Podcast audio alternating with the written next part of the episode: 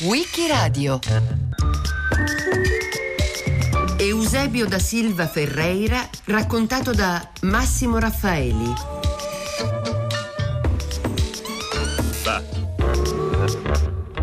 Uno dei maggiori romanzi di José Saramago si apre con una scena maestosa, persino allegorica.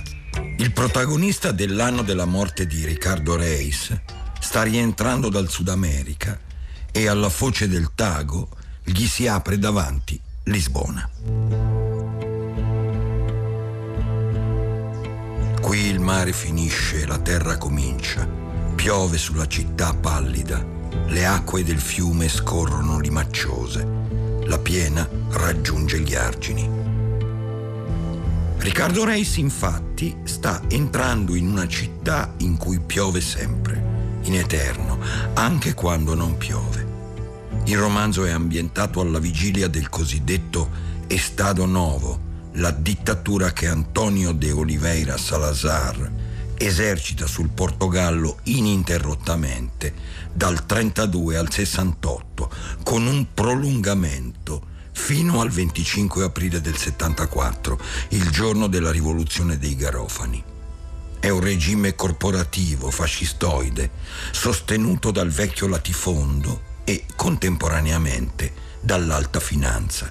È un regime benedetto dalla Chiesa cattolica in un clima di crociata che chiude il Portogallo in un isolamento autarchico, appunto, per quasi mezzo secolo, fino a quando le sue contraddizioni cominciano a esplodere all'interno specie fra gli studenti e gli operai, e all'esterno, con i primi sommovimenti dal principio degli anni 60, che via via prendono la dinamica di un fronte di liberazione, di aperta guerriglia, nelle colonie portoghesi di Angola, Mozambico, Guinea-Bissau.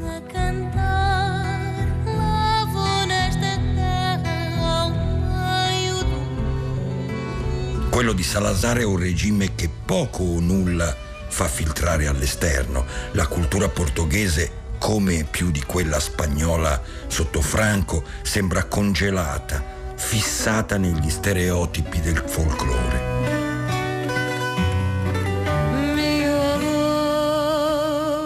Ma due sono gli emblemi fra gli anni 50 e 70 due emblemi che il regime vorrebbe strumentalizzare a scopo propagandistico, ma che lo eccedono in ogni senso e diventano stemmi cosmopoliti. Il fado di Amalia Rodriguez e il calcio del Benfica di Lisbona, campione di Europa per due volte di seguito, nel 61 e nel 62, il cui campione più noto, uno dei maggiori fuoriclasse della storia del calcio, si chiama Eusebio da Silva Ferreira, per tutti semplicemente Eusebio, è nero ed è nato in colonia nel Mozambico, a Lorenzo Marques, attuale Maputo, esattamente il 25 gennaio del 1942.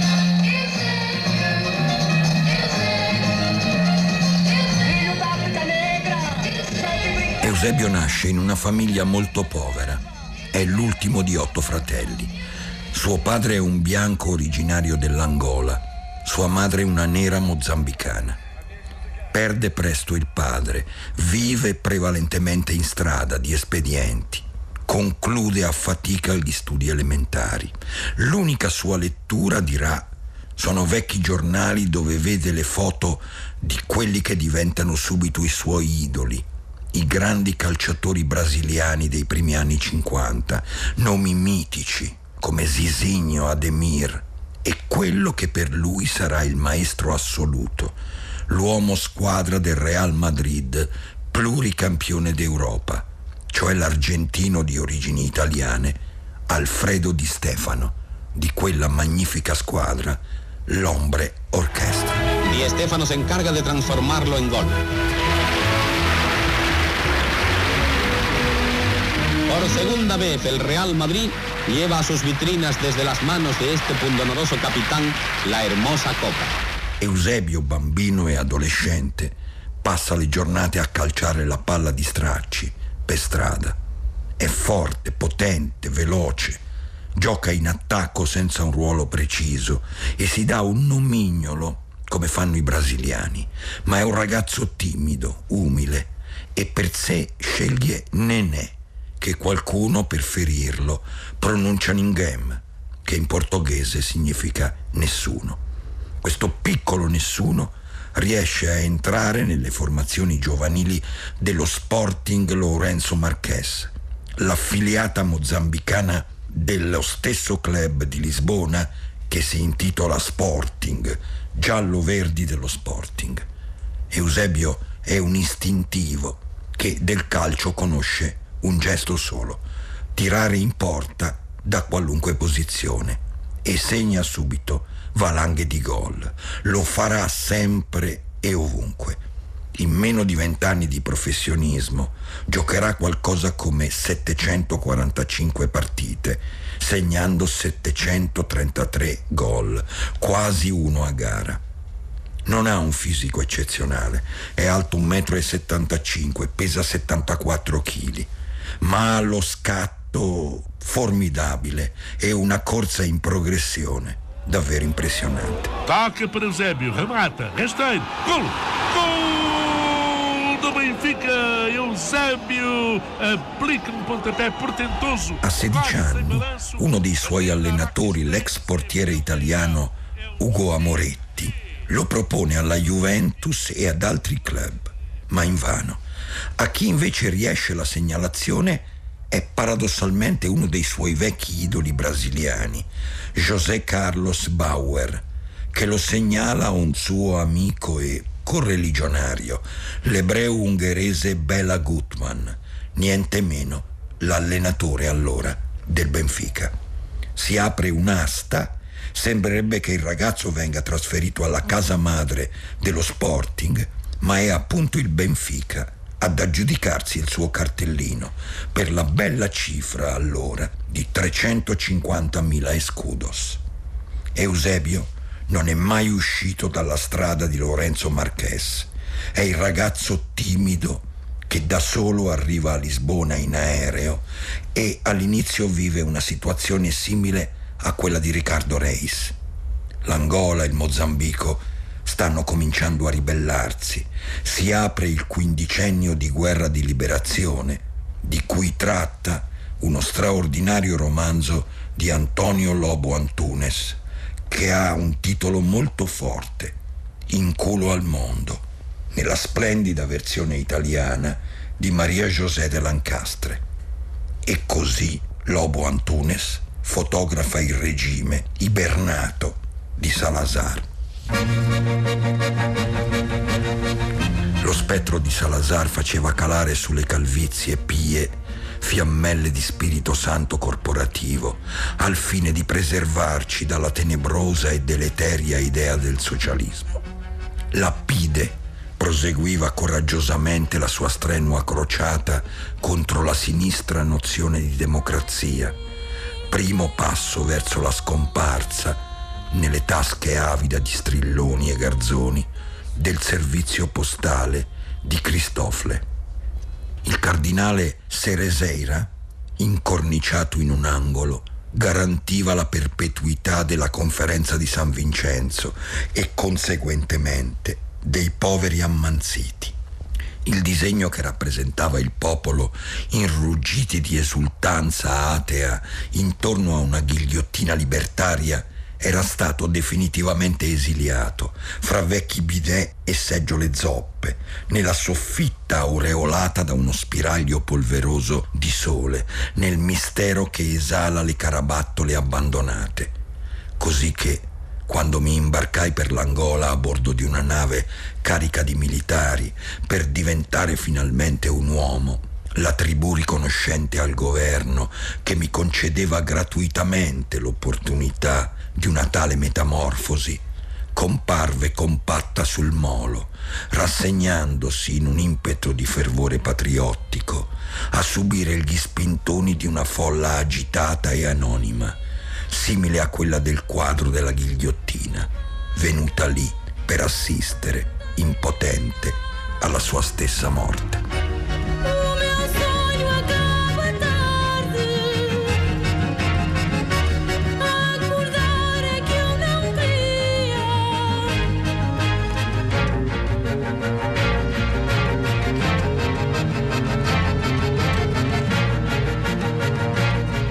Eusebio ha 18 anni e la squadra in cui arriva il Benfica si è appena giudicata la Coppa dei Campioni d'Europa. Gioca in uno stadio monumentale, lo stadio da Alus, detto la Cattedrale per com'è imponente, e annovera il Benfica grandi campioni, specialmente il centravanti José Aguas, bianco di origini angolane, e poi Mario Coluna, un nero mozambicano, un regista di classe sopraffina che per Eusebio sarà come un tutor, un secondo padre in campo.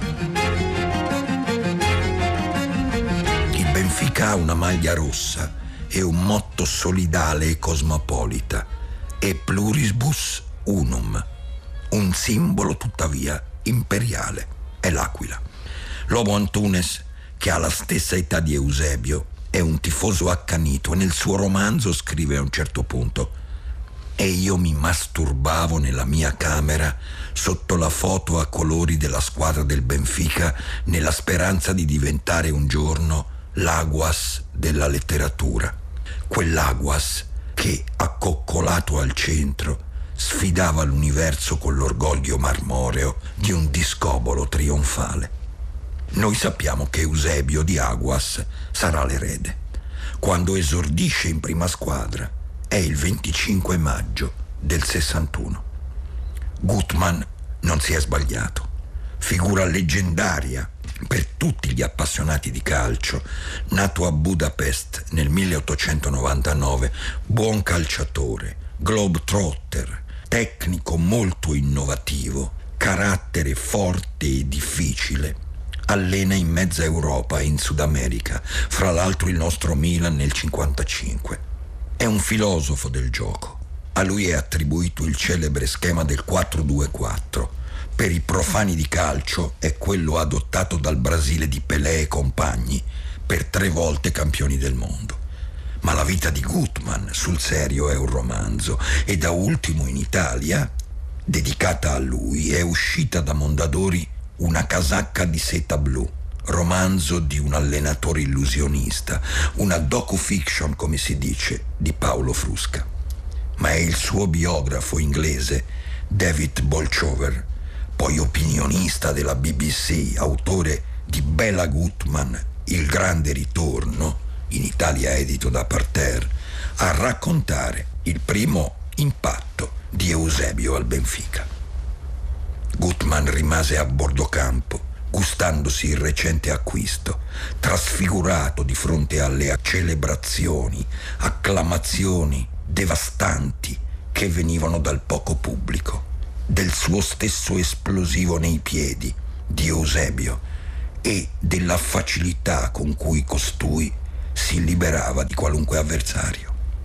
Incapace di contenere il proprio entusiasmo, alla fine della seduta Gutman si voltò verso il suo vice, esclamando: O menino è oro, cioè il bambino è d'oro. Pur essendo un uomo oculato, ponderato, Gutman non esita a schierare Eusebio fra i giganti Aguas e Coluna, fra i giganti dell'attacco del Benfica, di quel Benfica, nella finale di Coppa dei Campioni, in cui la squadra di Lisbona difende il titolo conquistato nel 61. Colonna tocca per Eusebio. Este dispara forte, posto, scarica. Gol do Benfica! Si gioca il 2 maggio del 62 ad Amsterdam, nel vecchio impianto dell'Ajax. Dirà Eusebio di essere travolto dall'emozione perché di fronte al Real Madrid, cinque volte campione d'Europa, fra il 55 e il 60, la squadra dove giocano campioni come l'uruguagio Santa Maria, l'ungherese Puskas, il basco Francisco Gento e il suo idolo di sempre, Don Alfredo di Stefano. Abre para Águas, levanta a primeira para a área, Eusébio amortece, remate vem, gol! Gol! Do Benfica. Grande gol de Cavani. La partita ha una sua drammaturgia. Sotto di due gol il Benfica rimonta e Eusebio si scatena nel secondo tempo e segna due gol.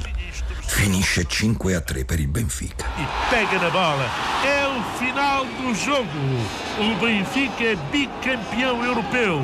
Chi guardi le immagini di repertorio in YouTube può vedere la mite esultanza di Eusebio portato alla fine in trionfo dai tifosi. È a torso nudo, ha una mano chiaramente sui suoi pantaloncini, dove sembra avere nascosto qualcosa, un pallone. Invece è la camiseta blanca del Real, la maglia che ha scambiato con il suo idolo, Alfredo Di Stefano. Della coppa in quel momento non gli interessa nulla. È terrorizzato dal fatto che qualcuno possa strappargli dalle mani e rubargli quella maglia. La linea con Wembley è stata riattivata. Riprende quindi la telecronaca di Niccolò Carosio. L'anno dopo, è il 63, il Benfica vorrebbe triplicare ed Eusebio bissare la Coppa dei Campioni. Stavolta è a Londra, nello stadio di Wembley. Gutman se n'è andato per dei dissapori con i dirigenti, ma il Benfica schiera un quintetto d'attacco che un tempo i ragazzini appassionati di calcio sapevano a memoria. Coluna, José Augusto, Torres, Eusebio e Simoes. Ma stavolta davanti c'è il Milan di un tecnico non meno abile di Gutman, il triestino Nereo Rocco, e ci sono campioni del calibro del portiere Ghezzi, detto il kamikaze, per le sue uscite spericolate, dell'italo-brasiliano Dino Sani, un grande regista, e di un altro oriundo italo-brasiliano, José Altafini, che in Brasile chiamavano Mazzola per la somiglianza fisica con il grande Valentino. E poi c'è un coetaneo di Eusebio, un altro ragazzo di classe astrale, niente meno Gianni Rivera, detto il Golden Boy un bambino d'oro anche lui.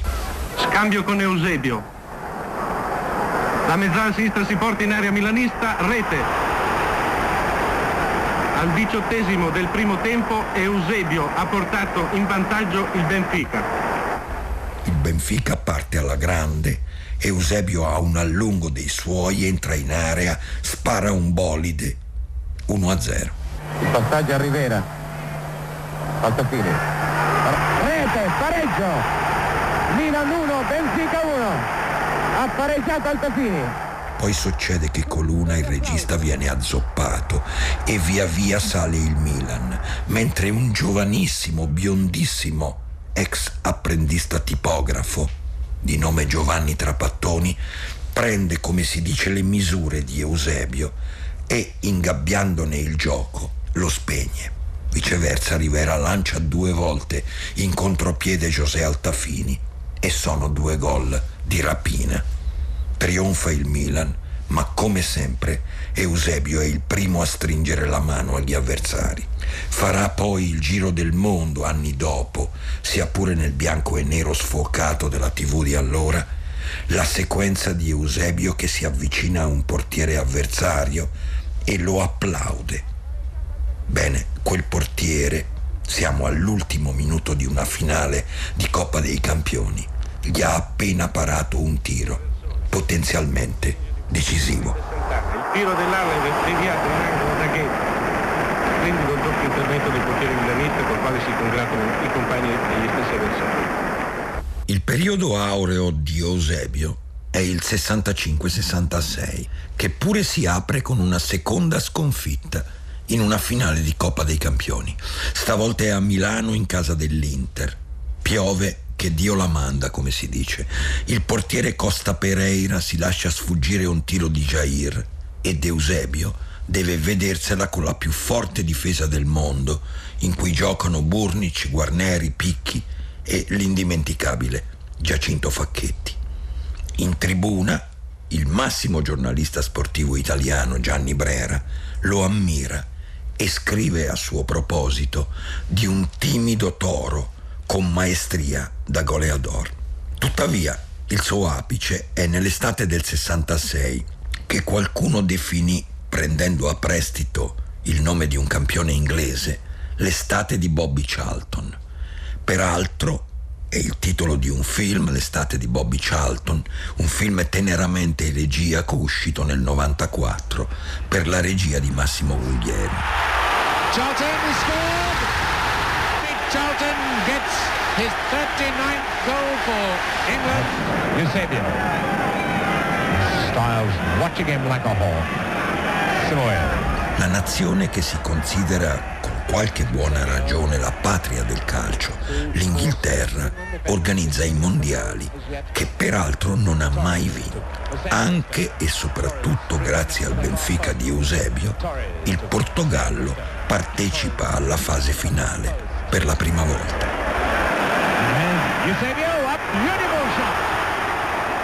Eusebio Pochi mesi prima ha ricevuto a Parigi il pallone d'oro che è il più grande riconoscimento internazionale per un giocatore. Il Portogallo all'attacco ha tutto il Benfica. Dietro ha anche un'ottima difesa, quella invece dello Sporting. La squadra da spettacolo elimina addirittura il Brasile e gli inglesi si innamorano di Eusebio, che è in una forma smagliante e sfoggia il suo repertorio di progressioni e di tiri squassanti. Sarà il capocannoniere del mondiale con nove gol, quattro fatti alla Corea nel corso di una partita rocambolesca. Quella è la Corea che ha appena scandalosamente eliminato l'Italia. Il Portogallo esce battuto dall'Inghilterra di Bobby Charlton, che sfrutta un immenso fondo atletico, ma anche il cosiddetto fattore campo, non esclusa, per non dire peggio, una certa compiacenza da parte degli arbitri. In quell'estate del 66 c'è solo un calciatore più famoso di Eusebio, è Pelé, letteralmente buttato fuori dal mondiale pestato addirittura durante una partita con la Bulgaria. Intanto si fa avanti il presidente dell'Inter, Angelo Moratti, per acquistare il cartellino di Eusebio, prima che le frontiere del calcio italiano vengano chiuse di nuovo, a seguito proprio della sconfitta ignominiosa con la Corea. Pare, comunque, che il veto all'espatrio del campione l'abbia messo proprio il regime di Salazar. E qui va detto che nei suoi 15 anni al Benfica mai Eusebio si è piegato a servilismi o gesti di encomio. Il 25 aprile del 74, nel giorno della rivoluzione dei Garofani, dirà di essersi sentito fino ad allora un prigioniero. Noi siamo sempre stata gente agguerrita, rivoluzionaria, ed abbiamo dedicato tutta la nostra lotta e i nostri sforzi al rovesciamento del fascismo. Basti dire che durante i decenni trascorsi sotto Salazar e Marcello Caetano abbiamo sofferto complessivamente più di 120 anni di prigione e 230 anni di clandestinità. Questi sono i contadini di Appiarsa. Le atrocità commesse dalla Guardia Nazionale Repubblicana e dalla PIDE che ci strappavano dal letto durante la notte, sfondando le nostre porte, ci costringevano a vivere nella nostra terra in un clima di terrore. La Pantera Nera, così ormai lo chiamano tutti, e Gli occhi tristi della Pantera Nera si intitola anche l'unica monografia italiana su di lui, scritta da Andrea Bacci e pubblicata da Limina nel 2009 l'ultima finale disputata dalla Pantera Nera col Benfica è ancora due anni dopo, nel 68, ancora a Londra e ancora a Wembley, davanti a ancora Bobby Charlton con il suo Manchester United che si impone però per 4 a 1 ai tempi supplementari. In campo c'è la nuova stella del calcio europeo, tutto genio e sregolatezza, un nordirlandese dai capelli lunghi, che già viene soprannominato il quinto dei Beatles. Si chiama George Best e avrà una vita davvero breve e bruciante. L'avvento della democrazia in Portogallo, coincide con la parabola discendente dell'atleta Eusebio. Costui si concede finalmente l'avventura di giocare all'estero. Giocherà ancora fino alla fine degli anni 70 in America in squadre anche molto modeste, a Boston, Toronto, Monterrey, Las Vegas, Buffalo. Del resto a Lisbona ha già vinto oltre alla Coppa Campioni del 62, qualcosa come 11 campionati e 5 coppe di Portogallo. In nazionale ha giocato 64 partite e segnato 41 gol. Al ritorno smette quasi subito di allenare le squadre giovanili. All'agonismo preferisce la vita domestica oppure la tribuna. In pratica diviene l'uomo immagine del Benfica che gli consacra da vivo, è un caso più unico che raro, una statua che lo ritrae in divisa da gioco davanti allo stadio da Luz. Ma il Benfica continuerà fino alla fine a immalinconirlo. Ormai la squadra ha un rango internazionale modesto e ogni volta che arriva ad una finale soccombe soccombe a quella che è conosciuta dagli appassionati come la maledizione di Bela Gutman. Così la racconta Bolchover nella sua biografia del tecnico ungherese. Il 23 maggio del 90 al Prater di Vienna il Benfica deve affrontare in finale di Coppa dei Campioni il Milan. Poche ore prima della partita, il più grande calciatore nella storia del club, Eusebio, si reca nella sezione ebraica del cimitero centrale della capitale austriaca. Una volta lì, prega davanti alla tomba dell'uomo che tre decenni prima lo ha strappato all'anonimato e catapultato sul palcoscenico internazionale, trasformandolo in una celebrità. Inginocchiandosi vicino alla lapide, supplica il vecchio mentore di ritirare la sua famosa maledizione. Nel 62 il Benfica di Gutman aveva sconfitto 5 a 3 il mitico Real Madrid, conquistando la sua seconda Coppa dei Campioni. Ma dopo l'incontro, le prospettive in quel momento realistiche di un lungo dominio del club finirono gambe all'aria. Il consiglio di amministrazione della società respinse le insistenti richieste di aumento dell'allenatore, sostenendo che nel contratto non ci fosse nessuna clausola a giustificarlo.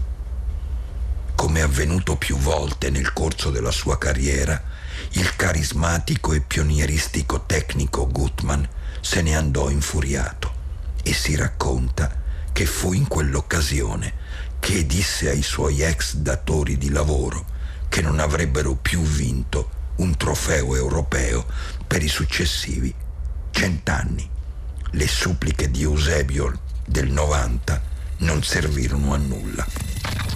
A Lisbona, Eusebio abita nel Bairo Alto, vicino all'ospedale di San Luigi dei Francesi dove morì Pessoa, che è anche l'oggetto di uno dei più bei racconti, gli ultimi tre giorni di Fernando Pessoa, di Antonio Tabucchi tifoso del Benfica e di Eusebio. Il campione muore nella capitale per arresto cardiaco il 5 gennaio del 2014. È sepolto nel Pantheon nazionale vicino ad Amalia Rodriguez. Di lui ha scritto Edoardo Galeano. Nacque destinato a lustrascarpe, a vendere noccioline, a borseggiare la gente distratta. Da bambino lo chiamavano Ninghem, nessuno. Fece il suo ingresso sui campi di calcio come chi fugge dalla polizia o dalla miseria che ti morde i talloni. Il 5 gennaio 2014 muore a Lisbona Eusebio da Silva Ferreira. Massimo Raffaeli l'ha raccontato a Wikiradio. A cura di Loredana Rotundo con Antonella Borghi, Lorenzo Pavolini e Roberta Vespa. Per riascoltare e scaricare il programma vai sul sito di Radio 3 o scarica l'app Rai Play Radio.